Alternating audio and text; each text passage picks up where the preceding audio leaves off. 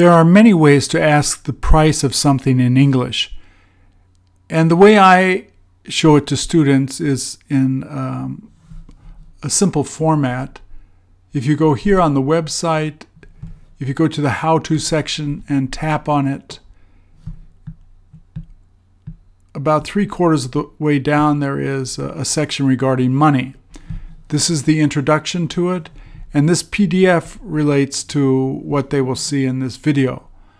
Uh, this is another short YouTube uh, where I ask a variety of different questions regarding price.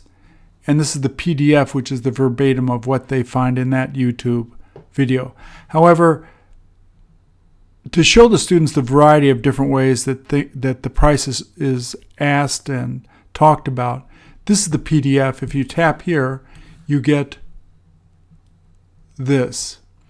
Now, there are two different sections here. One, the first page is how much do you have to pay? And the second page will be how much do others have to pay? And the question is a bit is a bit different. So in English, I have a, three different sections here the A, B, and C. A is just a simple how much does it cost? You can add money here. This is always optional. How much money does it cost? How much does it cost is the same. B is if you add a verb. So, how much does it cost to go there? And C is just with a simple noun or object pronoun. How much does it cost for that? Uh, the answers are on the side here. So, what I try to, when I review this with the students, if I ask them a question in this format, I want them to answer like this so that I know what they're hearing and if they can repeat the pattern back to me. This is the same pattern, asking the price. How much is it? Perhaps the most commonly used question. How much is it? How much money is it? Or how much do you charge? There is um, since we use credit cards a lot, charge has come into the language.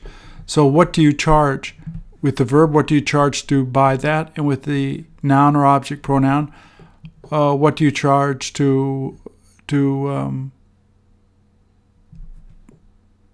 how much do you charge for that um, watch? And they would say we charge $150 for that watch.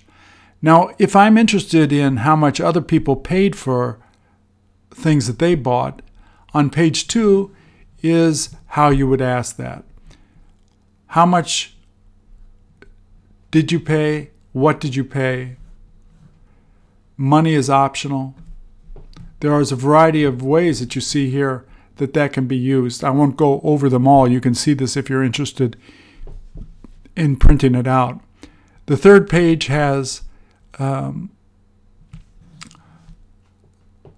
some information about how we talk about money. There's either a long way or a short way. Um, prices over a thousand dollars always go the long way of saying it. Also, there are some variations. Instead of much, you know, you can say how many dollars does it cost to get there? How many euros? So instead of much, you can use this uh, um, what specific way of asking for it. You know, how many dollars, how many yen does it cost, how many pounds. Um, if you want to know also specifically what somebody else paid, how much does it cost for her to go? For her or her, it's exactly the same. So this brief printout here will help them to see the variety of ways uh, we ask about prices. Uh, oftentimes, the beginning students fall into a, a habit of only using one way all the time.